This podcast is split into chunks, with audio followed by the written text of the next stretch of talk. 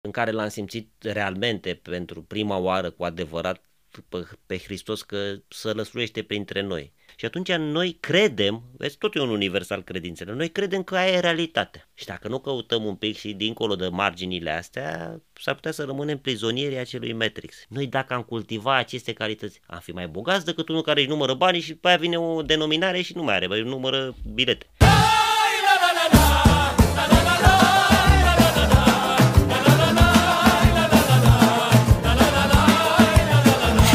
Bună seara!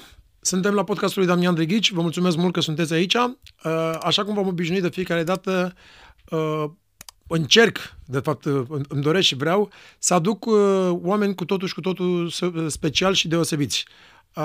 De data asta am un om, un invitat foarte, foarte special, ne știm de foarte mulți ani, îl respect foarte mult, iubesc cunoștințele lui, eh, devotamentul lui față de spiritualitate și nu numai de, de spiritualitate, și mai multe domenii și este un om eh, extrem de inteligent, un pasionat, eh, un om foarte fain și foarte mișto și este un model pentru mine. Am uh, onoarea de, a, de a-l avea invitat pe Oreste. Îți mulțumesc foarte mult, dar mă copleșești. Uh, prefer să rețin doar că sunt un om mișto și atât. Restul, un om mișto care are probleme cu frigul la fel ca mine. Da, da. Sunt mai sudist și eu și pentru mine soarele e o stare de spirit pe care aș vrea să o trăiesc cât mai mult. Ești prima persoană pe care am găsit-o să, să, să mă înțeleagă pe, pe lucrul ăsta. Dar hai să începem cu întrebarea pe care o pun celor pe care i-aduc prima oară invitați în podcast. Uh, de obicei, întrebarea era cine ești, dar pentru oamenii uh, cu o deschidere pe, part, pe partea de spiritualitate, întreb ce ești, Oreste. Păi, sunt uh, un fiu rătăcitor de Dumnezeu Ă, foarte cuprins de dor de acasă, un agitat, un, ă, o fire destul de alambicată și de contorsionată, dar care are la momentul potrivit remușcările necesare să se reîntoarcă de unde a plecat. Întrebarea ce sunt, cred că sunt mai multe lucruri adunate la un loc, așa un evantai mai degrabă de emoții decât de gânduri. O stare ciudată într-un trup plăpând. Frumos, fain, foarte frumos. Cum a ajuns Oreste, o să mergem puțin în copilărie și unde ai copilărit, cum a ajuns Oreste să o ia pe drumul și pe drumurile pe care uh, a luat-o? Mă, eu cred că sunt uh, fericită prelungirea părinților mei. Eu am copilărit uh, foarte liber și în trei lumi, uh, nu diferite, dar separate, pentru că părinții mei au divorțat undeva prin 1984. Eu am copilărit la bunicii mei, care erau uh, niște interbelici, și de la care am deprins un anume soi de eleganță comportamentală, de seriozitate în abordarea lucrurilor. Uh, m-am copilărit printre ziare vechi, printre cărți în coperți de piele, cu un bunic care era foarte mișto, un bărbat foarte frumos, a fost uh, uh profesor de drept la Sorbona, a fost bursier uh, al uh, Statelor Unite la Paris, uh, un splendid, așa, un elegant, uh, semăna cu mic chirurg tânăr. Wow. Și a fost primul meu erou, așa, ca și icon, ca și imagine. La vârsta când noi ne identificăm cu da, el. Da, mi se părea fascinant, era foarte calm, era foarte blând. Bă, chinuia bunica mea, nenorocea, țipa la el, bunica mea fiind o fire mult mai bătăioasă, o grecoaică, mai tuciurie, mai, mai întunecoasă, așa la ten, cu o privire foarte pătrunzătoare uh, și foarte arzoaică, așa, adică o, un vulcan. Spre, și el puțin mai... Spre deosebire de bunica mea care era ca un nor, așa, adică, băi, când erupea bunica mea, bunica mea era de o seninătate și de o pace teribilă.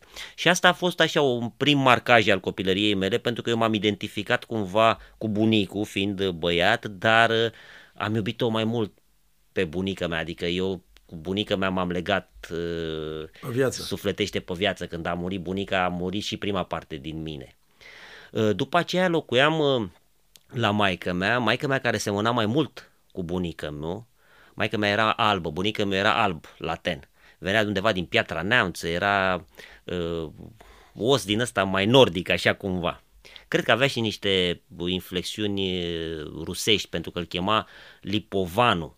Lipovanu. Lipovan, Lipovean, Lipovan. Da, da, da, da, pe toți frații lui îi chemau Lipoveanu. Bunica meu, care probabil era rusofob așa, el și-a schimbat eu ăla la scos și a zis Lipovanu.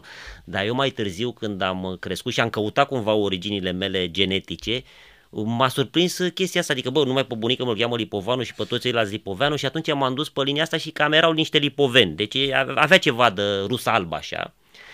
Maica mi-a semănat foarte mult cu el și m-a marcat și acolo starea asta în care maica mea uh, era profesoară universitară de literatură, mi-amintesc din copilărie casa unde locuia ea pentru că s-au despărțit de taică meu uh, și maica mea s-a mutat într-o garsonieră dublă așa și pe, nu știu, 30-40 de metri pătrați, nu mai știu exact, tixiți cu fișe, cu cărți, cu bibliotecă, mirosea praful ăla de carte, maica mea era tot timpul la birou acolo, lucra, era foarte simpatică și foarte deschisă așa cu mine și a fost prima mea prietenă.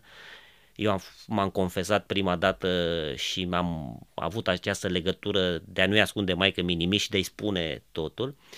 Și am, m-a marcat și acolo toată atmosfera asta de șoarece de bibliotecă cu, da, da, da, da, da. acolo. Și am mai avut al treilea compartiment care m-a format pe mine așa în copilărie la taică meu, într-un apartament uh, de 5 camere, ușor întunecos așa, o stradă cu case foarte vechi pe Sfinții Apostoli. Uh, vis-a-vis de mine erau niște case din astea cu căzi romane, cu platani, cu nuci, erau niște babe acolo care făceau niște dulcețuri de, de nuci, de, de cireșe amare. Noi în copilărie ne duceam și făceam baie ca în piscină în căzile astea romane, care erau din da, da. marmă, da. era ceva bă, fabulos. Și taică meu foarte mișto și el, un tip cu plete la vremea aia în comunism, cu, avea 30 ceva de costume, de haine, cu batistă, cu ceas de buzunar, adică el a fugit cumva de tot comunismul ăla. Ce profesie? Tata a fost cineast, a fost uh, producător de film, a fost director de casă de filme și am copilărit perioada cu tata a fost perioada cinematografică, să spun așa. La mine acasă au venit toți mari actori, toți mari regizori, uh, toate revelioanele, toate sărbătorile astea mari uh, pe care le făceam cu tata acolo erau pline de vedetele vremii respective. Și atunci l-am cunoscut și pe Piersic, și pe Sergiu Nicolaescu, și pe Geo Saizescu, și mulți, foarte mulți, și îmi plăcea enorm lumea asta și mi-am m-am ștanțat acolo și eu am și urmat uh, când m-am făcut mai, mai mare așa, tot regie de film, adică n-am putut să, să renunț la lumea asta. Și atunci toate lumile astea s-au stratificat așa cumva în personalitatea mea și m-au definit uh, așa cum... Cum erai copil? Făceai prostie? Adică erai... Da, da, pentru că am fost uh, cumva ca să și compenseze despărțirea probabil, uh, care pe mine m-a durut foarte tare ca pe orice copil probabil, că am simțit fără să pot să-mi explic atunci cum se splitează așa sufletul în două, știi, când uh, ai mei n-au mai fost împreună și eu eram destul de mititel, aveam vreo 9 ani, n-am înțeles ruptura asta și m-a marcat foarte multă vreme. Și atunci, probabil ca să compenseze, se purtau extraordinar de frumos cu mine. N-ai că nu m-a certat nimeni niciodată, nu m-a, nu m-a bătut nimeni niciodată nu m-a dojenit nimeni niciodată. Am fost tot timpul copleșit așa de, de bunătate, de uh, o atmosferă foarte relaxată. Și atunci m-au lăsat și liber. Și lăsându-mă liber, eu fiind și băiat, am fost golănaș așa, da, cam golănel. Dar... La școală ok, chiulai sau? Nu, am fost un elev mai mult decât mediocru. Nu mi-a plăcut la școală. Nu mi-a plăcut deloc, adică nu mi-a plăcut nici... Semănăm nici o materie, nici profesorii, nici ideologia aia, nici încorsetarea în uniformă. Eu îi furam pantofii lui tata pentru că aveam piciorul mare de mic, ca să spun așa.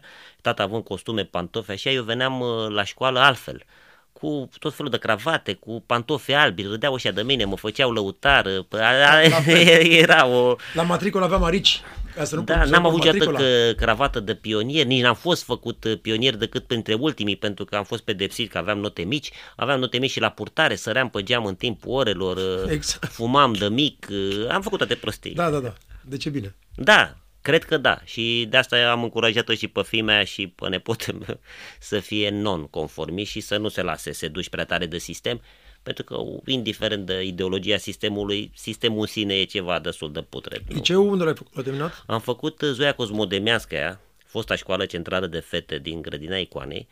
Îți dai seama ce privilegiu pentru un băiat să facă o școală de fete. Eram în generația mea cei mai mulți băieți, 9. Mamă. Și restul de 32 erau fete. Da, noi eram tălâmbi așa, adică până în clasa 11 n-am înțeles ce noroc ne pusese Dumnezeu, Dumnezeu. la îndemână. Da, mă rog, în clasa 11 am mai, am mai, compens, am mai compensat un pic. După Revoluție sau înainte de Revoluție de la liceu? Nu, am terminat uh, liceul în 92, adică exact uh, după Revoluție. M-a prins uh, Revoluția, eram în clasa 9, treceam într-a 10 Am fost acolo alături de prietenul meu, Safi, pe care îl iubesc și știu că se va uita la podcastul ăsta pentru că el e în Spania acum și păstrăm așa legătura, ne urmărim unul pe altul. Am fost cu de, nebunul de Safi uh, și la, La universitate și la Intercontinental, ne-am dus la sala radio, am mers pe camioanele alea, adică noi ne-am dus să murim uh, eroic, pentru că la vârsta aia se poate muri ușor. Exact. Uh, neînțelegând de ce. Da, nici nu te... Bă, Dar mie nici, îmi plă- dar, dar nici nu te interesează. Nu, și îmi exact. plăcea că strigau ăia, vom muri și vom fi liberi și eu vreau să fiu și eu liber. Adică, Uh, deci e clar că te-ai dus spre regie. da, nu, săraca bunica mea era profesoară de A matematică. fost alegerea ta. Adică A nu... fost alegerea mea, dar să spun așa o, o inserție. Bunica mea profesoară de matematică. Uh, Ea fusese judecătoare de instrucție în perioada interbelică, au venit comuniștii și au zis, tati, nu mai se poate, au dat-o afară din magistratură și săraca s-a apucat de matematică târziu. A făcut a doua facultate matematică și au repartizat o profesoară de matematică la liceul de coregrafie. Dar bunica mi plăcându-i atât de mult matematica, uh, m-a chinuit ani și ani de zile să se prindă ceva de mine și n-a s-a putut. Și atunci eu cam de pe la patru ani am înțeles că, domne, eu dacă fac ceva în viață vreau să n-aibă legătură cu matematică, cu cifre, cu emisfera stângă, sub nicio formă. Și atunci automat viața cumva m-a dus Spre partea creativă. spre partea mai de emisferă dreaptă, așa, adică mai spre litere, am făcut liceul de filologie, m-am dus după aia la regie de film, adică asta a fost lumea mea. Lumea emisferei drepte, fără lucruri precise și stanțate acolo, băgate în foldere, cum e Și după, în facultate, uh, când au început momentele de căutare a sinelui? Uh, Păi, primele momente de căutare a sinelui au fost uh, unele ciudate și intense, pentru că m-au apucat pe la vreo 15 ani. Maica mi avea foarte multe cărți în bibliotecă. Îmi imaginez. Și am citit prima dată Tao Te Ching al lui Lao Tzu. Băi, mi-a plăcut așa, de nu înțelegeam mare lucru, dar cumva în, Te atrăgea. da, în subconștientul meu s-a produs așa o tulburare, m-a, m-a, m-a sedus cartea aia și am citit-o de zeci de ori. Uh, După care, spunându-i maică mic, bă, ce cu cine-i la o ță, ce cu ăsta, că e foarte mișto. Și maica mea foarte drăguț așa mi-a tot lăsat ca niște firmituri, așa niște cărți pe care să mai citesc. Și am citit și Hermes Trismegistus. Mamă, Hermes Trismegistus, mai tare. Iar nu înțelegeam mare lucru, dar rezona, rezona ceva în mine acolo. Și când uh, eu mă atașasem foarte mult de bunica mea, adică pe, pe, pe mine, uh, nu știu, când eram mic, ca să mă pot liniști și să pot să dorm bine noaptea, eu îmi spuneam că dacă o să moară bunica mea, o să mor și eu imediat atunci ca să nu mai existe nicio suferință și nicio chestie. Și când s-a stins bunica mea în 94 a fost și ciudat pentru că și eu m-am îmbolnăvit, am avut o hepatită foarte nasoală care m-a ținut în pat.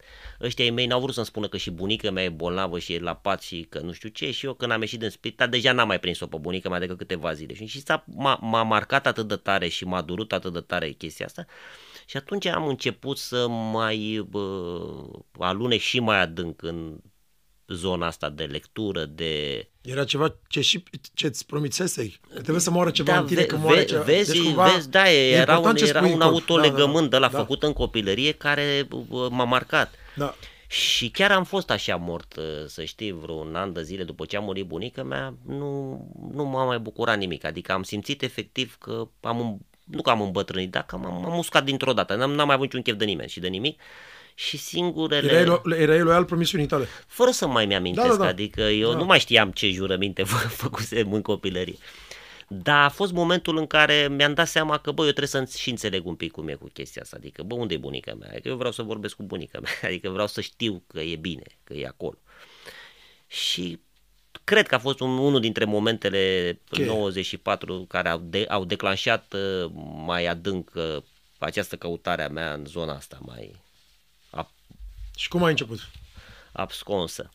Păi am început citind, am avut șansa să, uite, vezi că cum s- puzzle-ul pe care Dumnezeu ți-l pune așa uh, la începutul vieții pare imposibil de realizat ca imagine de ansamblu. Îți dai seama mult mai târziu, adică eu abia acum, la aproape 50 de ani, văd toate piesele alea cum se așează, știi?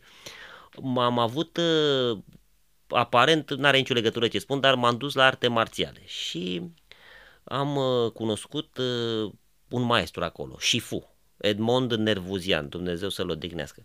Armen. Armeană, un tip foarte straniu, foarte ciudat și avea o privire, adică mi-a, semăna cu Lao Tzu, eu nu l-am cunoscut, dai seama că habar n-aveam cum arăta Lao Tzu, dar uh, a fost o carte, uh, se numea Frabato Magiciano, și pe coperta cărții Frabato Magiciano era o poză cu Lao Tzu, adică era un desen așa, o ilustrație a lui Lao Tzu. Și semăna, bă, maestrul ăsta al, al meu, Edmond Nervuzian, semăna foarte mult cu ilustrația aia din cartea Frabato Magiciano cu la oță. Și ochii aia foarte mari, deschiși așa. Și m-a fascinat personajul și cultivând relația cu el și dincolo de antrenamentele de arte marțiale, mergeam la el acasă, Omul făcea tot felul de chestii uh, energetice, făcea acupunctură, uh, avea o capacitate de control al energiei fantastice, adică putea să-ți ridice mâinile de pe lângă corp, în ce direcție vrea el și în lateral și în față, tu încercând să te opui. Wow. Și mamă, îți dai seama, aveam, nu știu, 13-14 ani, mă, m-a rupt treaba asta. Și am, uh, mi-a- am vrut enorm de mult să înțeleg toată chestia asta și am, a fost primul meu, dacă vrei, Mentor. uh, mentor sau maestru spiritual. Și era un tip extraordinar de, de diferit față de toți ceilalți oameni pe care îi cunoșteam eu în perioada respectivă. Era foarte mm, introvertit așa și foarte misterios, nu știu cum să spun, avea o aură de mister în jurul lui și ani de zile mă tot duceam duminicile la el, mai mult grupe de fete, de băieți și el ne tot povestea, ne tot explica niște chestii și mi-a deschis așa cumva mintea către o lume uh, pe care o bănuiam de mai de mic prin ceea ce citisem, dar acum vede- o vedeam, adică vedeam că bă, stai un pic că se și chiar se întâmplă Se niște concre- lucruri, concretizează. adică se, da, nu e doar o vrăjeală literară treaba asta, Deci, ia uite, un om care stăpânește treaba asta. Și aia a fost o perioadă de, de mare angajament, dacă vrei, în zona asta energetică, ezoterică, nu știu cum să spun.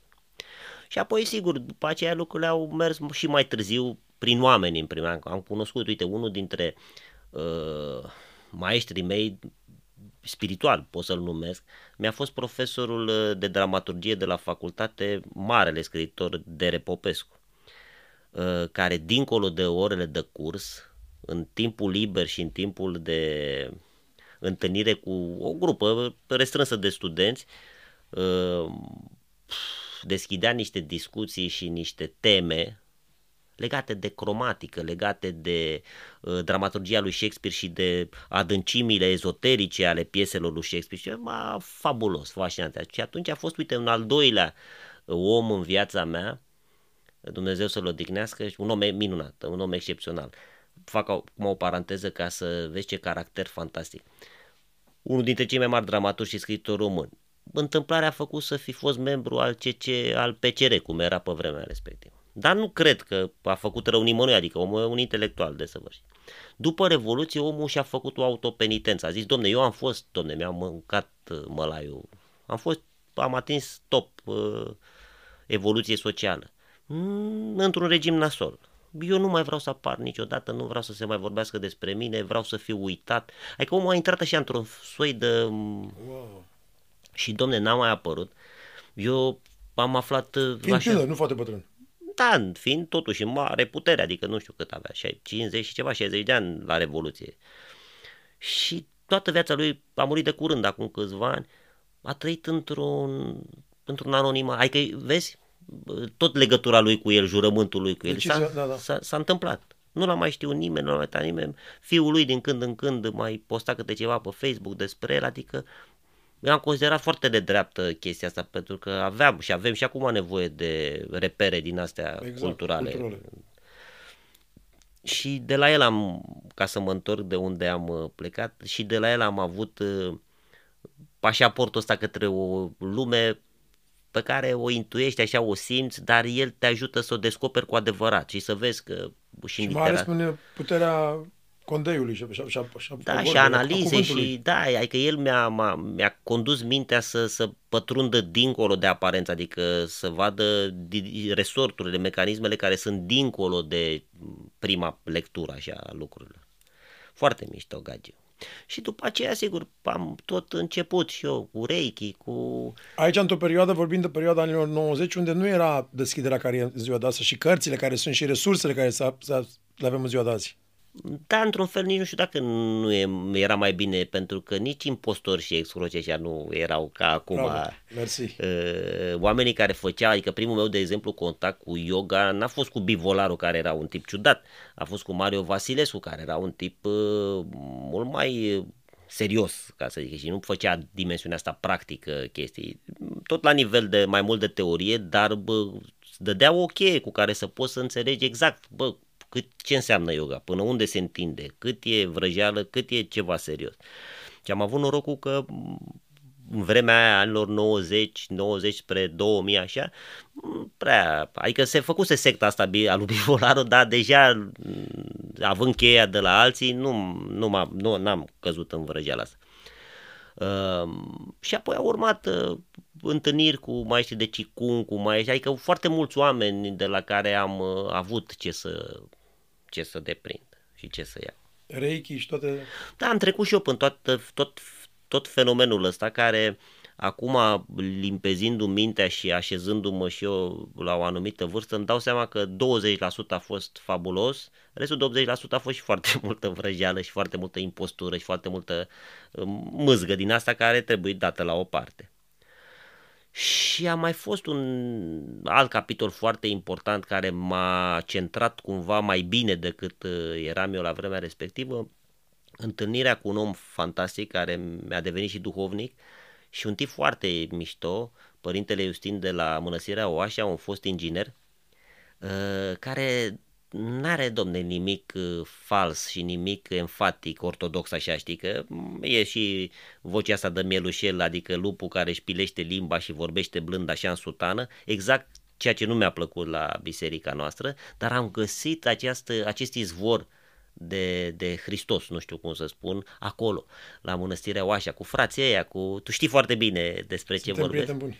Și m-a curățat un pic mai mult uh, întâlnirile de acolo. Au fost nopți uh, la mănăstirea Oașa de, în care l-am simțit realmente pentru prima oară cu adevărat pe, pe Hristos că să lăsluiește printre noi, că vine și curăță cartofi cu noi la mănăstire acolo. Atunci când am, am curățat într-o noapte, ne-am m-am dus cu fratele meu, cu prietenul meu Doru Bem, uh, să muncim și noi pe acolo, adică să-i mai ajutăm pe frați, de-abia se ridica uh, metocul de lângă mănăstire și a zis, bă, mergi și noi să ajutăm acolo, că să, așa trebuie.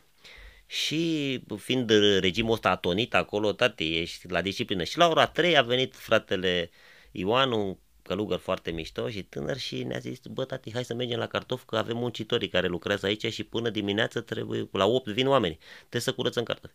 Și ne-am dus trei speriați într-o cămăruță, o piramidă de cartofi, adică erau, nu știu, sute de kilograme de cartofi stive. Și l-am întrebat, domnule, dar numai noi suntem, uh, da. Și a luat omul un cuțit, ne-a luat și noi niște curățătoare de aia de cartofi și am început să curățăm. Și omul, în timp ce curăța cartofi, a început să spună rugăciunea inimii. Doamne, Iisus Hristoase, Fiul Dumnezeu, miluiește-ne pe noi, Doamne, Iisus Hristoase, Fiul Dumnezeu, miluiește-ne pe noi, Doamne, Iisus Hristoase, și, și am intrat într-o trans așa cumva, pentru că ascultându-l pe și la un moment dat s-a oprit. Și a firesc așa a preluat dorul rugăciunea cu voce tare, după care absolut firesc mi-a venit să o spun și eu, după care am mai tăcut eu a spus el și am tot spus așa, am ieșit din spațiu și din timp, adică n-am mai fost uh, și ne-am oprit la un moment dat, nu știu, pe la 8 fără un sfert, de la 3 până pe la 8 fără un sfert și pe cuvânt de onoare, erau toți cartofii curățați, niciunul nu avea nicio mizerie pe ele, erau perfect curățați și puși acolo. Și era incredibil. Și atunci am, m-am plâns, îți dai seama că m-a, m-a, m-a impresionat. Și fratele Ioan a spus, ai văzut, zice, cât de frumos curățăm uh, cartofii și dacă vine și Isus cu noi. Și a fost un moment uh, care m-a îmblânzit un pic, pentru că până atunci eram cam uh, mai, mai, mai colțos, ca să spun așa. Și el a fost alt moment care a, a încurunat cumva și a și limpezit cumva foarte multe lucruri din viața mea. Wow, impresionant. Chiar impresionant. Prima dragoste. O, eu am avut, uh, cred că prima dragoste în sensul în care te doare așa când te gândești la o fată, în, cred că în clasa întâi, era o fată, timite și acum o chemat Dinu Laura. Și stătea destul de aproape de unde stăteam noi. Nu i-am spus niciodată, habar n-are fata că am fost îndrăgostit de ea. Da, îți dai seama că eram un timid, n-aveam curaj. Dar mă duceam ca un papeițoi așa când se termina școala, țin minte, era iarnă, era frig și pe timpul Ceaușescu nu știu cum se întâmplă, dar iernile erau nasoale, adică... și mă duceam, nu știu, vreo 15 minute de unde stăteam eu pe jos până unde stătea ea, la blocul turn, și stăteam ore întregi așteptând să coboare și ea pe acolo să o văd. Și când o vedeam, că coboară, se jucă, nici n-aveam curaj să mă duc să-i spun, bă, sunt și eu pe aici, nu știu ce, uitam așa pur și simplu. Și uh, era suficient, adică și atunci mi-am dat eu seama cum e cu aia, cu senzația, cu flutări în stomac, cu asta și îi scriam niște bilețele, agramat fiind în clasa întâia, nu știu ce, și le ascundeam în sobă. Și maica mea mi le găsea și mi le corecta, mi le lăsa tot acolo, da, da, mi le corecta. Uh, miau, îl despărțeau să nu fie ca pisica și chestii. Și, dar foarte fin așa, doar ca să văd eu cum, cum se scrie corect. Și cred că aia a fost prima dragoste așa. Uh, nemărturisită, știi că prima dragoste nu... Și după aia normal, undeva la 12 După aia vin, da, dra, da, îndrăgostelile. Îndrăgostelile. Și, sigur, dragostea cea mai importantă este și aia care rămâne până la capăt, care e cu nevastea mea. Normal. Oreste, am o întrebare. Cât de importantă este și observ și eu în călătoria mea și în, și în călătoria ta a căutării sinelui și a înaltului sine, da? Pentru cei care se uită la noi, iubirea. Și mă refer la iubire în general. Păi e totul. Pentru că e dincolo de cuvânt. Că aici e foarte ciudată chestia, că ne, ne e simplu tuturor să spune, domne, iubirea e pe primul loc, iubirea, iubirea, iubirea, dar ce e, care, cum? Și asta o spune, o spune Pavel foarte frumos în epistola către Corinteni, că e de lung rădătoare iubirea asta și e iubirea care suportă totul, e iubirea aia care nu e mojică, e iubirea aia care nu cere nimic, e iubirea care nu se clamează, nu se strigă în gura mare. E cea mai blândă dintre emoții. Ă, dacă nu există aia, nu-L poți înțelege pe Dumnezeu și atunci ca să-L înțelegi pe Dumnezeu trebuie să te uiți la Isus, pentru că Isus este acea iubire care n-a judecat pe nimeni, care n-a condamnat pe nimeni, care când a văzut păcatul nu l-a arătat cu degetul modul ăsta nostru ortodox, era ea dracu, voi păcătoșilor, nu, a ridicat-o pe femeia aia de acolo, a zis femeie, nu mai păcătui, Ă, n-a dat cu piatra, n-a... și-a luat totul, e iubirea care ia totul ă, asupra ei și dizolvă totul. E cumva asemănător și în budism o chestie. Nu s-a plâns? Nu s-a plâns, nu, nu. Nu s-a victimizat? Nu, adică e și o bărbăție în uh, suferință, care de fapt nici măcar nu mai e o suferință când ți-o asumi, ea devine o bucurie. Exact. Asta se numește metanoia. Ortodoxii ar trebui să ajungă acolo ca să fie ortodoxi cu adevărat, adică la această metanoie, la această îndulcire în care totul e bine. Și au și budiștii chestia asta um, când Mara îl ispitește pe Buddha cu toate și cu toate și la un moment dat nu mai are ce să-i facă și aruncă săgeți de foc asupra lui, Buddha stă liniștit, atât de liniștit încât săgețile se transformă în flori când uh, ajung asupra lui. E, mai adâncă decât treaba asta este ceea ce spune Iisus pe cruce, iartă-i tată că nu știu ce fac. E o iubire acolo care este nebunească pentru om. Mai ales că el o și spune, o întărește, iubiți-vă vrăjmașul, când unul îți dă o palmă, întoarce și obrazul celălalt. Mie mi-a explicat tot un călugăr de la Oașa treaba asta foarte bine, în miile de discuții pe care le-am avut acolo. Și el mi-a zis așa, a zis să știi că uneori e nevoie să te lași ucis de unul. Cum adică? Păi da, pentru că fiind atât de aproape de el și el băgând cuțitul la tine atât de aproape de tine, doar așa se poate mântui, pentru că doar așa se poate îndulci. Și atunci am, abia atunci am înțeles sacrificiul lui Isus de pe cruce, de ce a fost nevoie să-l bată ea cu pietre, să arunce, cu, să-l scuipe, să vină Longinius să lasă-l împungă, că știi că Longinius după ce l-a împuns s-a sfințit. Uh, pentru că a fost o iubire atât de mare încât omul a înțeles foarte clar, bă, cum îl scot eu pe ăsta la altul? Că iubirea e viață veșnică, nu există moarte. Și atunci când tu crezi în Dumnezeu, știi că nu există moarte. Știi că o clipă e viața în trup și o eternitate e viața în afara trupului. Și atunci nu ai de ce să te temi, că tu ești veșnic, cumva. Și atunci e nevoie la un moment dat, pentru unii, care au inima prea înghețată, prea tulburată, prea rece, bă, să aibă momentul ăsta de, de, de a băga cuțitul în tine. Și momentul în care l-a băgat cuțitul în tine, pentru el, e mântuirea lui, e momentul lui de trezire. E nevoie pentru... Și dacă te duci la poporul ăla înghețat, de pe vremea lui Isus, era nevoie. Pentru că altfel ei cum să, cum să se trezească, cum să se îndulcească inima lor dacă n-ar fi fost contemporani cu grozăvia aia de a-l vedea pe cel mai blând și cel mai frumos și cel mai blând dintre oameni chinuit în ultimul hal pe o cruce și batjocorit exact. și scuipat și umilit. Și el, de acolo, de la înălțimea crucii, era având cea mai frumoasă îmbrățișare către întreaga lume, fără să cârgnească, fără să se plângă, fără să zică nimic de rău, ba din potrivă, iubindu-i până la capăt. Și atunci, da, în creștinismul ăsta e ciudățenie pentru omul modern, pentru că noi suntem obișnuiți să dăm uh, măsura pe care o primim. Mi-ai dat, îți dau, poate de fapt nu îți dau, îți iau eu că sunt mai șmecher și așa mai repede. Și atunci noi trăim astăzi niște vremuri, eu zic că mai grele decât uh, ăia de pe timpul lui Isus, pentru că acum e o înșelătorie mare la mijloc. Cineva ne păcălește rău de tot. Cineva. Ălălaltul. Ca exact. Nu știu ce mi-a venit întrebarea să ți-o pun acum când ai vorbit tu despre asta. Cât... Uh, cum se pare filmul Matrix? Nu știu ce mi-a venit întrebarea asta. Foarte bun, foarte bun mi se pare. Adică mie mi Cum se spune pare... așa, nu e, un, nu e un film artistic, e un documentar. Da, adică eu cred Dacă înțelegi subtilitățile. frații ăia, băieții ăia care au făcut Wachowski, filmul ăsta, Wachowski Brothers. Da. uh, puh, au avut uh, curajul de a arăta mecanismul de funcționare al sistemului. Doar că l-a prezentat în mod foarte comercial, cu niște actori foarte comerciali, că nu putea să-l prezinte. Altfel ar fi fost doar un film uh, Discovery. Da, dar asta e, asta e sistemul. Sistemul te ține captiv în niște seturi de iluzii. Prima iluzie este că nu există Sistem. suflet, nu există spirit, nu există viață dincolo de moarte. Și atunci lumea asta materialistă, că ea e materialistă nu de ieri de astăzi, e de întotdeauna.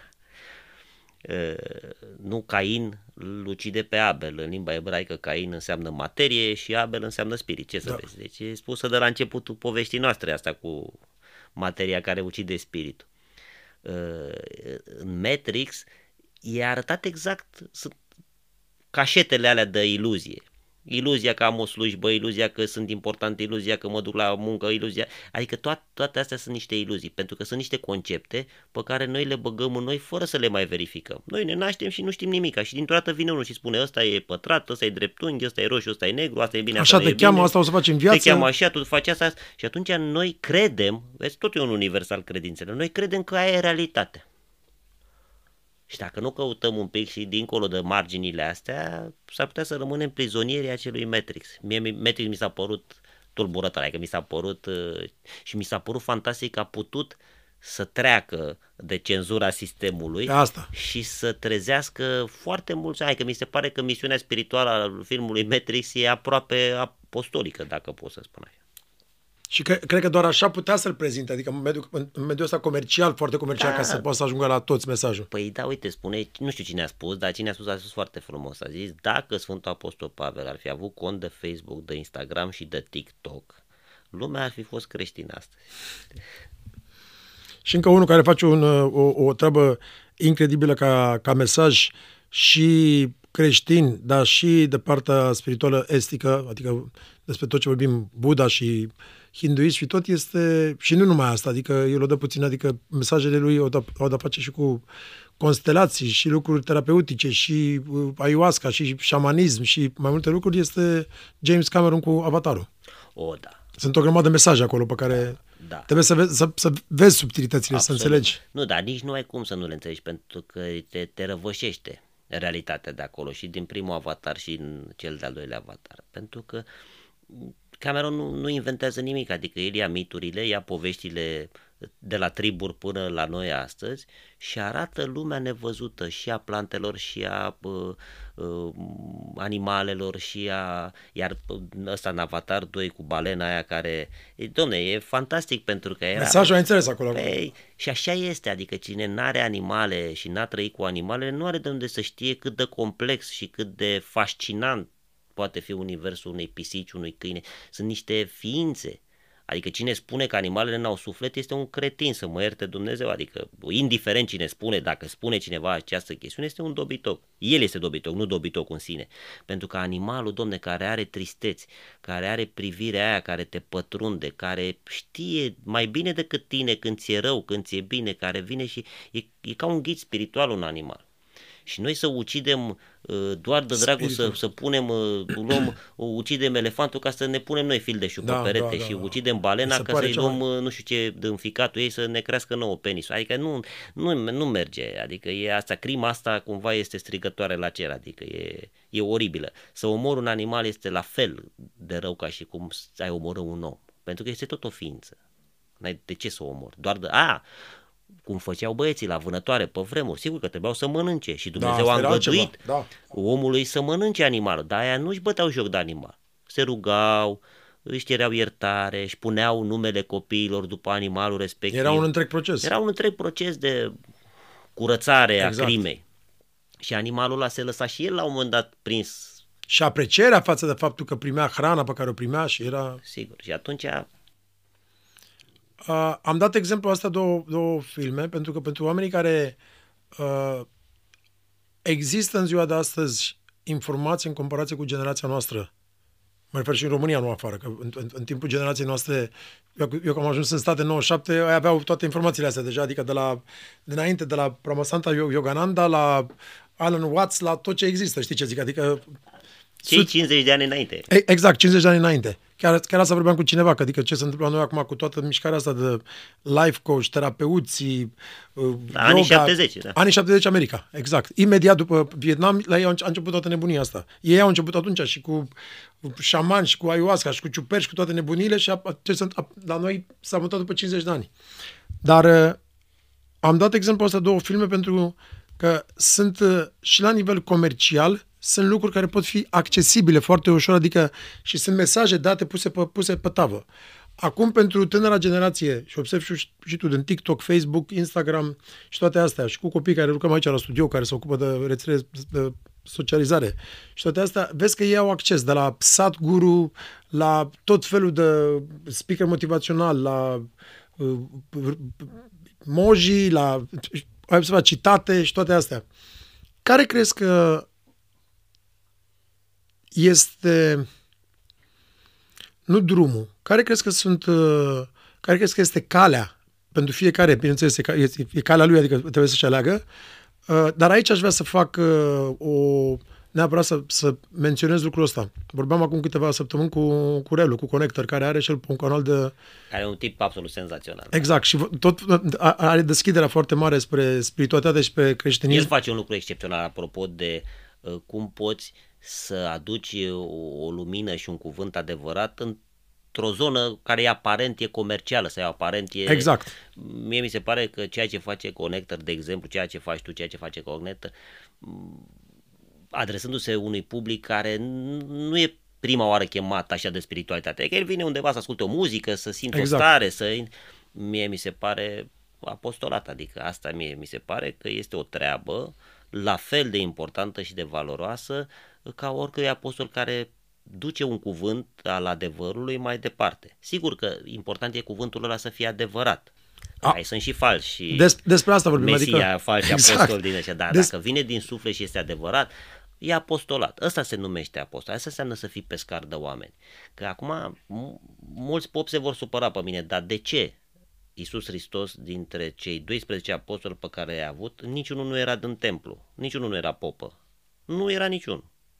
Ba mai mult decât atât, Ana și Caiafa, care erau în alții uh, preoți ai templului, l-au și condamnat exact, la moarte. Exact. Și acum, dacă ar veni Iisus pe pământ, primii care s-ar jena un pic de treaba asta ar fi papii, patriarhii, papii, că nu, și atunci faptul că Iisus n-a avut apostoli teologi de ăștia crescuți în spiritul bisericii, ci oameni ca, liberi. Ca în orice. Un pescar, ca în orice, de fapt. un medic, exact. un, un tâmplar, un tâmplar, adică oameni simpli, un vameș, adică oameni de, de acolo. Asta ne și arată ceva, că nu, nu forma e importantă, nu haina pe care o porți, sar de la una la alta. Spiritul. Era un, căl- e un tip foarte interesant, îmi scapă numele uh, acum, uh, uh, care spunea, domne, eu dacă m-aș îmbrăca, el era budist, și nu că eu aș umbla ca un budist uh, în robă de budist și a spune numai tâmpenii, m-ar crede toată lumea. Dar dacă eu umblu cum umblu eu acum, blugi și în cămașe și le spun adevărul lui Buddha, nu mă ascultă nimeni. De ce? Pentru că omul se duce după formă prima dată. Și atunci noi cădem în capcana asta, să ne ducem după formă. Și Isus tocmai asta vrea să ne arate prin fapt, cu tipologiile apostolilor pe care și-a ales, că nu forma este importantă, ci esența, ceea ce spune omul respectiv. Poate să spună și în pielea goală. Adică dacă vine unul acum în puța goală și merge pe stradă și ar spune niște lucruri minunate, faptul că le spune în puța goală e mai important sau faptul că spune lucrurile minunate? Și vine unul îmbrăcat perfect și spune numai tâmpeni. Cum se întâmplă, cum se întâmplă de obicei. Și atunci, asta mi se pare extraordinar, ca oamenii să devină pescar de oameni doar din drag de adevăr și nu nici de biserică, de dogmă, de cult, de frică, de spaimă. Nu, domne, așa vrea el. Tocmai aici, aici am vrut să aduc subiectul. Adică am observat că sunt oameni care judecă dacă ai o generație tânără care caută, cum și tu și eu, nu spune nimeni, suntem creștini ortodoxi, merg la biserică, mergi la biserică, sau nici eu nu sunt, mă duc la, mai mult la mănăstire, la, la Atos sau la, la mănăstire, la o așa, uh, dar nu spune nimeni că dacă un tânăr are pofta aceasta de, cunoș- de, de cunoaștere a sinelui și să, să se cunoască, că bineînțeles și dacă se uită și la Sadhguru și dacă se uită și la Wayne Dyer și dacă se uită și la Alan Watts și dacă oriunde, e, e tot o informație da, despre spirit da, și despre dar sine. nu spune Pavel, noi dacă suntem creștini trebuie să-l cunoaștem și pe apostolul Pavel, care deși nu l-a cunoscut pe Isus, este foarte aproape de exact. Isus. A avut epifania pe drumul Damascului, a vorbit cu Isus după ce Isus s-a înălțat la cer. Păi Pavel nu spune să le cercetăm pe toate. Spune cercetați-le pe toate, dar păstrați-vă ce e de trebuință. Cedric, Racu au făcut în anii 2000 în repul ăla, că era repul dur, era repul de stradă, era repul violent, nu? Ca replică la repul american. Păi ei au adus acolo lumina asta a adevărului și pe Hristos foarte aproape de generația aia de tineri. Adică de ce Racu, Cedric n-ar fi Uh, tot niște tipologii apostolice, doar pentru că sunt din lumea repului, adică doar noi credem că doar unul care se nu știu, vorbește timiduț așa și e palid la față și umblă cu uh, o rochie neagră pe el, ăla este deținătorul adevărului doar pentru că este îmbrăcat așa? Sigur că instituției bisericești îi convine eticheta și forma, că și instituția bisericească e tot în sistem, face normal, parte. Normal. Și atunci Hristos luptă împotriva sistemului. El spune, lumea mea nu este din, regatul meu nu este din lumea aceasta. Și atunci tot ceea ce este îndrăgostit de lumea asta, are instituție, are mașini, are cărămizi, are titluri, are diferite grade, turbane pe, pe dimensiuni, sunt ale sistemului, nu sunt ale adevărului. Și atunci Hristos le dezavoază și se înconjoară de oameni simpli el se ducea între oameni simpli și se bucura cu oameni simpli și vrea să vorbească de la inimă la inimă. Sunt foarte mulți duhovnici. Noi în ortodoxia noastră românească avem foarte mulți duhovnici de extrem de bună calitate și dovada că sunt de extrem de bună calitate este că sunt la periferia sistemului. Nu-i bagă nimeni în seamă, îi prigonește însăși biserica, se duc peste ei, domne, n-ai vândut nu știu câte dulceturi, dar ce nu vin, nu știu Adică, pentru că nu le convine. Cifre. Cifre. Și atunci nu, nu catedrala mântuirii neamului e importantă, ci mântuirea neamului e importantă. Catedrala Invers. poate să fie mică sau mare, asta e important. Exact, sau poate să fie doar de lemn. Păi da. Dar ideologia omoară treaba asta, pentru că acum noi ne aflăm și într-un război. E un război mare, da?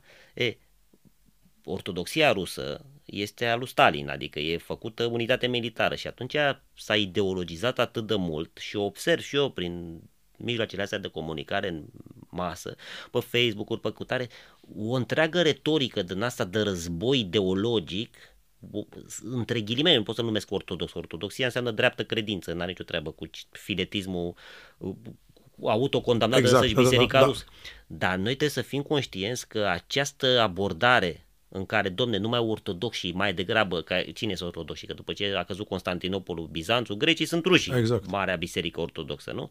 Adică numai dacă ești aparținătorul acelui curent de gândire care este ideologic, adică asta înseamnă filetism, să ideologizezi neideologizarea, adică nu ai cum, e cel mai mare abuz și este condamnat. Sinodul Bisericii Ruse a condamnat filetismul ca o mare erezie. E, Patriarhul Chiril astăzi, cu toată gașca lui de acolo, trăiește în această erezie, în care doar ortodoxul e sfânt, ortodoxul e nu știu care, ei la toți sunt niște nenorociți, să piară, să moară. Da, domne, cine domne ea care își pun pene în cur, domne, de merg pe stradă, să dăm cu bomba peste ei, că așa e creștinește. Nu e așa. Și din păcate foarte Păi nu mai e deloc cuvântul păi nu lui Iisus. treabă mai exact. are una Și atunci, din păcate, foarte mulți de la noi care nici nu studiază foarte bine, nu știu foarte bine și care se aprindă, că ei se aprindă bună credință. Domne, vreau să fiu cu Dumnezeu. Nu, cu, cu, cu cântă și becare, cu noi este Dumnezeu. Și se duc foarte mult în treaba asta. Și au senzația că, domne, numai așa ești cu, cu Dumnezeu. Și e o mare, mare rătăcire, o mare greșeală. Am fost toată invitat de niște prieteni de mei când eram locuiam în LA. Uh, poți să chem și tu, între muzicieni, artiști mari de acolo, unii știi că acolo fiecare, unii sunt evrei, alții sunt uh, la ortodoxie, ca noi, alții born again Christian, alții fiecare, știi. Și Isus era tot evreu. Și exact. Fecioara Maria tot evrei. Da, și m-a chemat un prieten al meu, ți minte, atunci vine Nicolae, uite, un toboșar mare tot și Abraham Lăborie la o biserică born again Christian, într-o duminică să mă duc să cânt cu ei. Și cât, da, pentru slujba lor. Și ei veniseră la mine și m-am dus și, eu, și am cântat și în timp ce cântam, a, a, normal, am ascultat și la, și la slujbă. Și era un pastor care a spus ceva extrem de ciudat atunci și m-am regăsit acum în ce ai spus tu. Și el zice, ce? Doar dacă vii aici, adică dacă uh, te convertești, adică cum ar fi la religia born again Christian, cum spune el, uh, dacă ești normal și nu te convertești, n-ajungi în rai. Fii atent ce spune asta, exact cum ai spus acum cu erezia lui, lui Părintele Chiril, da? Dacă ai făcut o crimă și ai omorât și te convertești la noi, ești iertat și ajungi în rai. Și mă uit la asta zic, what the fuck? Frate, uite ce promovează asta. Exact, extrem de similar. Înțelegi ce spun? Boala, ideologie. Boala, ideologie. Să ideologie. Ideologia vine de la om, adică de fapt vine de la diavol, prin om. Da, da, da. Și atunci, pentru că diavolul înseamnă separație, separator. Grecii l-au numit foarte clar diabolon, adică cel care separă. Diavol vine de la diabolon. Uh, sau în termeni mai noi, cum ar, cum ar fi dacă ar fi să o luăm în psihologie, acest ego, această Da, e un, se, e un separator, adică exact. e cel exact. care pune virgula în unitate. Noi suntem prieteni, dar... Exact, acel dar. Darul la virgula aia pe care diavolul o strecoară într-o propoziție a lui Dumnezeu. Dumnezeu zice, toți suntem frați. Și vine diavolul și spune, toți suntem frați, dar unii mai mult decât alții. Bă, un singur adevăr, o singură iubire, o singură... Și atunci, da, și atunci noi nu suntem chemați să-i judecăm pe alții, pentru că noi nu avem instrumente. Acum, hai să fim preciși și foarte limpezi. Cum pot eu să te judec pe tine? Eu nici măcar nu te cunosc. Eu te văd. Te văd odată la podcastul ăsta, te mai văd odată când ne întâlnim, te mai văd și te văd ca niște, am niște polaroide cu tine. Te eu habar n-am ce e în interiorul tău, ce suferințe ai tu, ce procese mentale te duc pe tine să te comporți la un moment dat într-un fel sau un alt nu știu asta, n-am instrumentul ăsta, nu te văd, că nu te, nici tu nu știi. Nu există instrumentul. Nu, dar nici tu nu știi. Exact. Da, păi eu, de unde? Și atunci eu, neștiind despre tine decât doar ceea ce cred eu, ceea ce am eu impresia, mai ales că noi și percepem vizual așa și în 10 secunde, dacă îmi place de unul, a, n-are sprâncene, domne, da, nu-mi place. făcut o impresie. Și gata, l-am etichetat, nu-mi place. Cine, domne, chiriosul ăla, ia, orest. Nu, nu mă cunoști și atunci nici eu nu te cunosc și atunci cum să ne judecăm unul pe altul? Că n-am cum.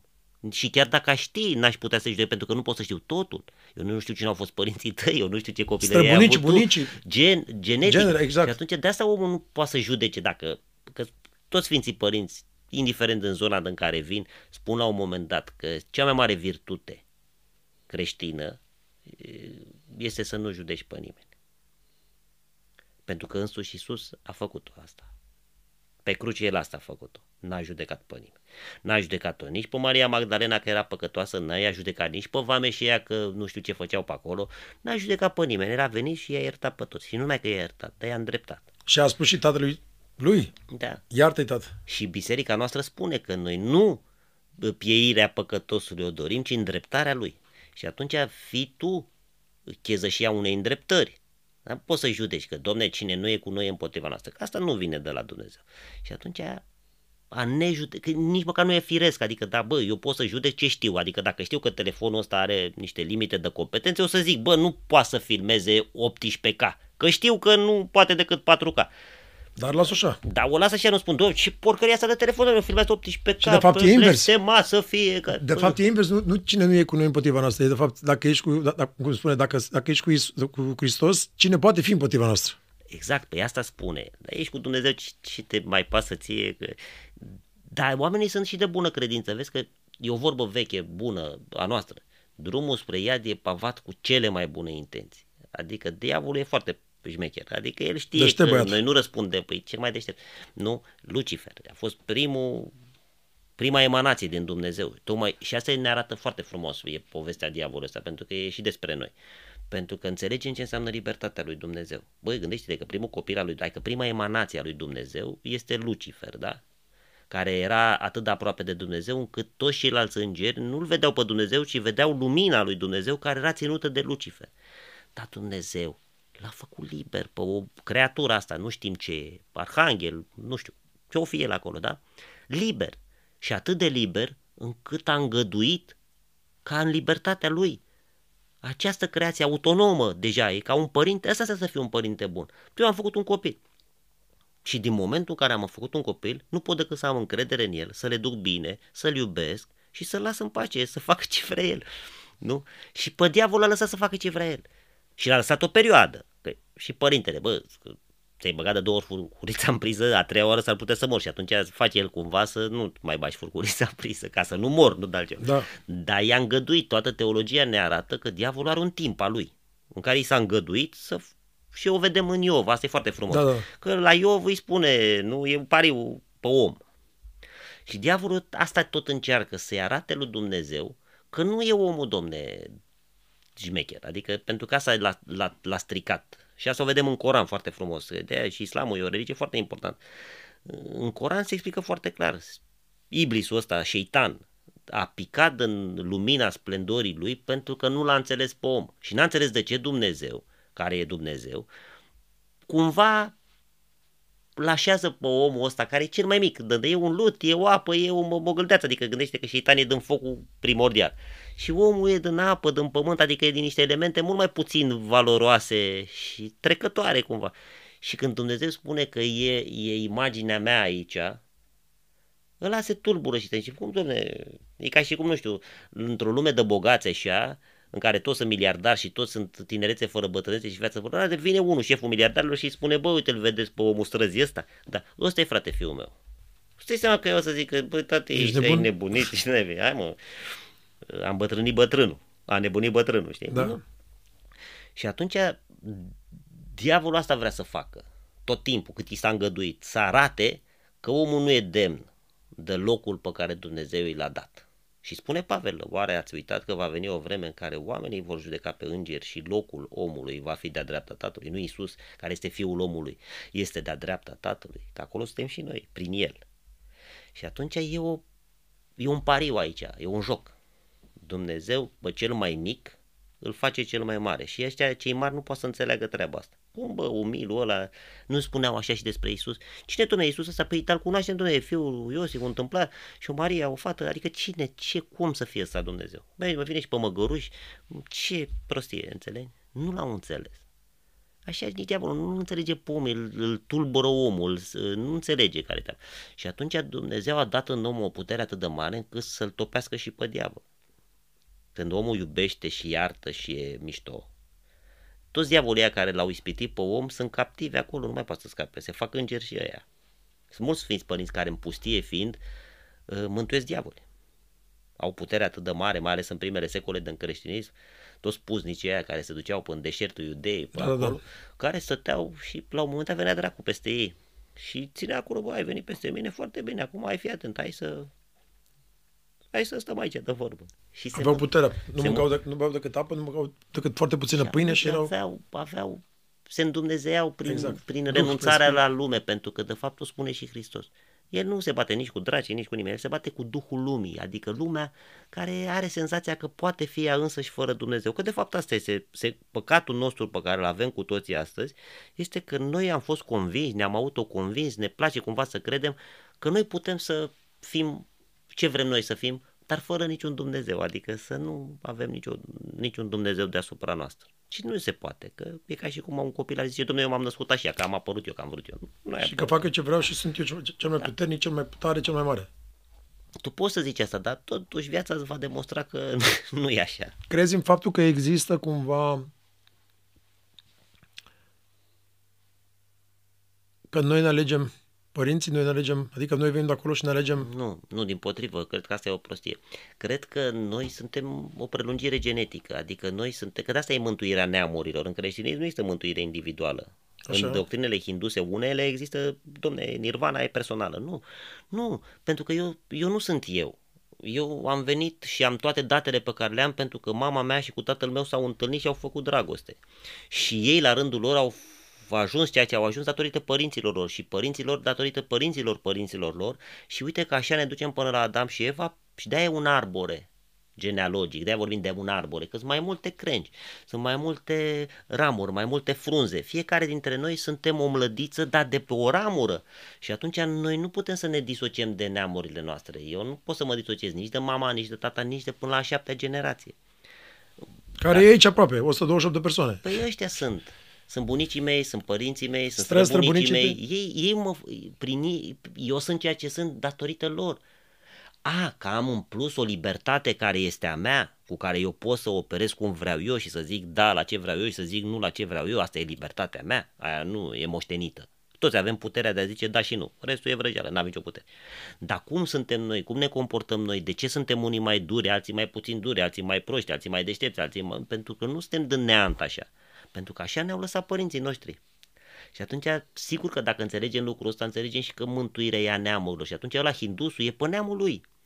Uh, Grecul e pe neamul lui, noi, dar neamurile astea se și întrepătrund între ele. Asta e minunat la experimentul ăsta făcut de IBM University, uh, de Oxford University cu IBM legat de genomul uman. Că nu neamurile n-au stat conservate, știi, noi suntem români, noi suntem, nu, băi, stați un pic, că noi suntem români. E adevărat că Dar locuim mai într-o suntem și cu țară, altceva. noi suntem într-o țară numită România. Dar cum suntem noi români? Păi stai frate, că ne-am întâlnit cu niște greși, cu niște turci, cu niște ruși, cu niște, Cu niște vecini, țigani, cu cu niște niște- țigani, cu niște evrei. Măi, stai frate un pic, că noi suntem un amestec, e o ciorbă cu multe ingrediente. Nu puteți să zice că ce- români fiind cine? Daci, care daci? Păi și daci erau daci, erau traci, iliri, pelași, bă, vlahi, era tot o amestecătură întreagă. Unii veneau din nord, alții veneau din sus, se întâlneau, se încrucișeau, se făceau și atunci asta cu națiunea, cu țara, cu i- naționalismul ăsta care e stupid, e și fals uh, genetic vorbind, pentru că nu există așa, nu există german pur, nu există român pur, nu există, pentru că el măcar la a treia, a patra generație s-a Are întâlnit cu ceva, altul. 100%. Și atunci toți avem. Mai, unii au mai mult sânge uh, sirian, alții au evresc, alții țigănesc, alții, uh, uh, nu știu, nordic. Și E așa ceva mai- acolo. Și atunci noi nu putem să ne negăm. Că poate străbunică, eu știu că, mă rog, familiile vechi aveau asta, nebunia asta cu arborele genealogic. Și bunica mea săracă a ținut asta de mamă în fică sau de știu eu, Da, cu da. arborele genealogic. Și eu l-am până la mine.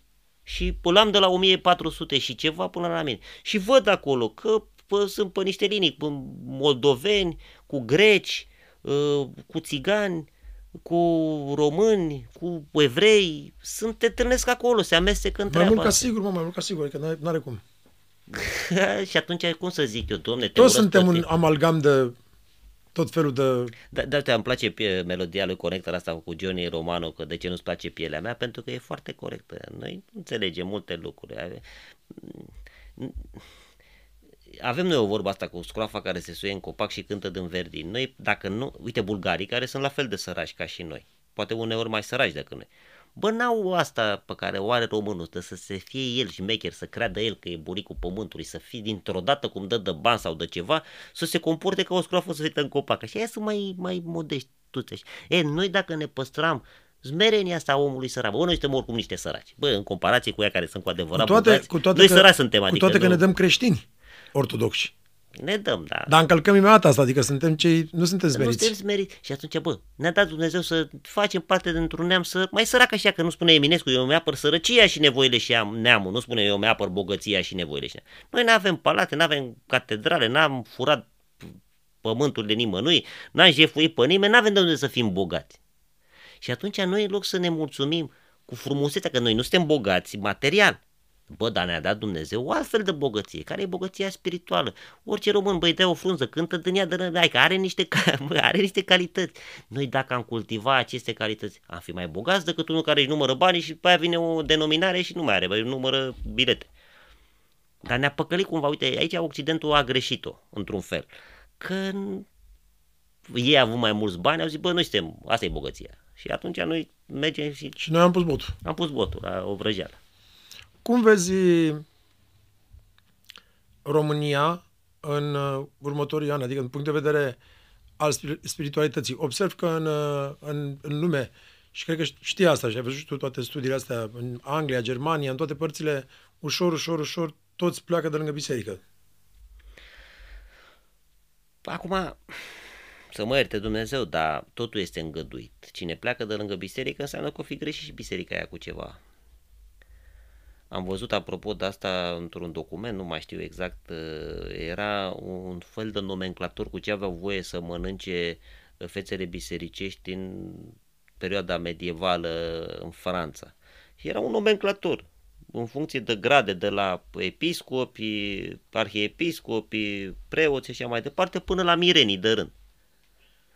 Ei, Mireanu de rând mânca napi, varză cu așa și pe măsură ce înaintau pe axa de putere, creșteau fazanii, prepelițe, purcelușii și așa mai departe. Foagra și... Foagrau și așa mai departe. Și atunci când pleacă lumea de lângă biserică, pe mine nu mă sperie. Mă sperie când pleacă de lângă Hristos.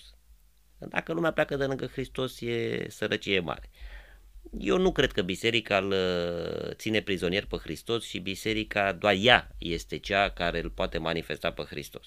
Ba, din potrivă, cred că de multe ori uh, l-au abuzat pe Hristos. Și cruciadele, și vrăjelile astea ideologice și ura dintre noi și sperietura să crezi în Dumnezeu de frică. Uh, toate astea care de multe ori sunt apanajul bisericii instituționale n-au treabă cu adevăr. Și atunci lumea mai pleacă de lângă biserică. Nu asta e spaima mea. Spaima mea este ca oamenii să nu uite că sunt trecători pe lumea asta. Adică tot ce știm cu siguranță. Că poate tot ce am vorbit noi acum în podcastul ăsta nu e nimic. Dar cu siguranță este că atât tu cât și mine vom muri. Asta știm. Și cei care ne privesc acum vor muri și ei. Știm asta, toată lumea știe asta.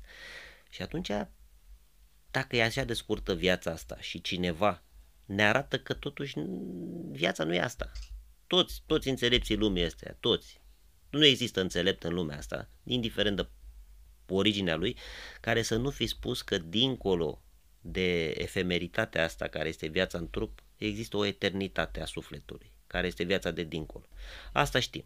Și atunci dacă noi știm că viața asta e scurtă. Ce rost are să ne pierdem atâta timp? Eu sunt bogat, tu ești sărac, eu sunt ortodox, tu nu ești ortodox, eu sunt țigan, tu nu ești țigan, eu sunt evreu, tu nu ești evreu, tu nu ești așa, tu nu ești... Adică de ce să ne pierdem atâta timp pentru o bucățică foarte scurtă, care e ca un vis? În loc să ne preocupăm cum ne vom trăi veșnicia. Pentru că dacă e veșnicie, e veșnicie. Și ea poate să fie proastă sau bună. De asta Părintele Cleopa spune o treabă foarte frumoasă. Spune că noi nu putem să cunoaștem raiul după ce murim, dacă nu-l cunoaștem, dacă nu gustăm din el, de fapt e citatul corect, dacă nu gustăm din el din timpul vieții. Adică noi ca să putem trăi o veșnicie frumoasă. Raiul este aici. Adică trebuie să devenim să... frumoși de pe acum, de pe da. când trăim. Adică să ne smerim sufletul, să fim blânzi, să fim buni, să fim normal, mă, să fim Crezi fire. în reîncarnare? Mm, nu cred în reîncarnare așa cum e prezentată ea aici la noi, de multe ori că nu, reîncarnarea nu e prezentată ca un fel de agenție de turism în care un spirit uh, e liber și vine el se duce și zice, domnule, am fost rege, am fost un bolangiu, Și acum vreau e, să acum fiu- vreau să fiu un om sărac și nu, că nu cred. Cred în schimb că fiecare generație este reîncarnarea sufletului lui Adam și a Evei. Adică eu cred că Adam și Eva, adică tatăl nostru și mama noastră, primul bărbat și prima femeie, se încarnează, se reîncarnează de la o generație la alta. Și fiecare dintre noi, că suntem bărbați și femei, că noi nu suntem altfel decât bărbați și femei, nu suntem ce, vezi că și ideologia asta de gen, că genul fluid, genul vrăjeală, asta e o mare nenorocire și o mare porcărie, că noi suntem bărbați și femei. Și atunci toți bărbații îl trăiesc pe Adam, povestea lui, toate femeile trăiesc povestea Evei. Și povestea lui Adam este cu multe. Este și cu crimă, este și cu jaf, este și cu iertare, este și cu vânătoare, este și cu binecuvântare, este toată ipostaza lui Adam. Și femeia la fel, este și mamă, este și soție, este și curvă, este și nenorocită, este și bună, este și bă, uh, Vitoria Lipan, este adică toate. toate. Da. E, fiecare dintre noi suntem Adam și Eva și atunci, da, e o reîncarnare. Adică s- Duhul ăla primordial al omului se încarnează în fiecare dintre noi. Fiecare trăim un puzzle, e o bucățică.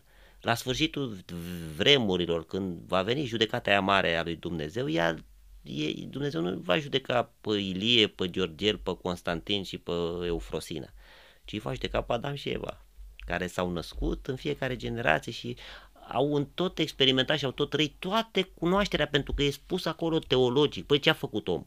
A mușcat din mărul cunoașterii. Cui?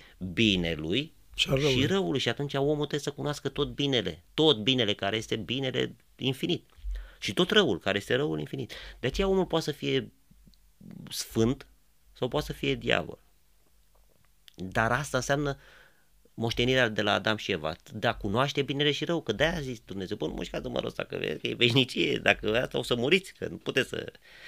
Și atunci noi murim tocmai pentru a nu fi veșnici proști. Și atunci moartea vine ca o mare binecuvântare, pentru că dacă noi n-am murit niciodată, ia imaginați-vă să nu fi murit Stalin niciodată, sau Lenin niciodată, sau Hitler niciodată, da. sau Jack Spintecătorul, sau Râmaru. Și să fi trăit o veșnicie așa de crime în serie. Păi, ar fi fost o nenorocire. Și atunci mai mor ăștia ca de ce? Ca copiii lor și să se mântuiască în genă. Noi avem, babele noastre nu erau proaste. Îi spuneau așa, domnule, blestemul se întinde mic pe patru generații, mare pe șapte generații. Adică, bă, nene, dacă unul acum șapte generații, bă, a săvârșit o mare nenorocire. Bă, ceva îngrozitor, strigător la cer. Durează șapte până când... Șapte generații, fiecare la care Plătește. se naște, mai curăță ceva, mai curăță ceva. Și din a șaptea generație, uite, chiar vorbeam cu nevastă mea ieri, plimbându-ne până sat, o poveste fantastică. La noi în sat, acolo unde stăm noi, era un cuplu de surdomuți. Bă, să merte Dumnezeu. Urâți rău, adică oameni, așa la prima vedere cam te fu- fereai așa de ei. așa. Și au făcut niște copii. Superbi. Superbi. Deci îngeri, nu știu, blonzi, ochi albaștri, imaginați-vă cei mai frumoși copii îngeri care și vorbesc și deștept și minunat. Do- Doi estropia săraci, vai de cap lor, au făcut doi copii senzațional super. Și chiar vorbeam cu nevastă, mea, uite bă cum s-a spart.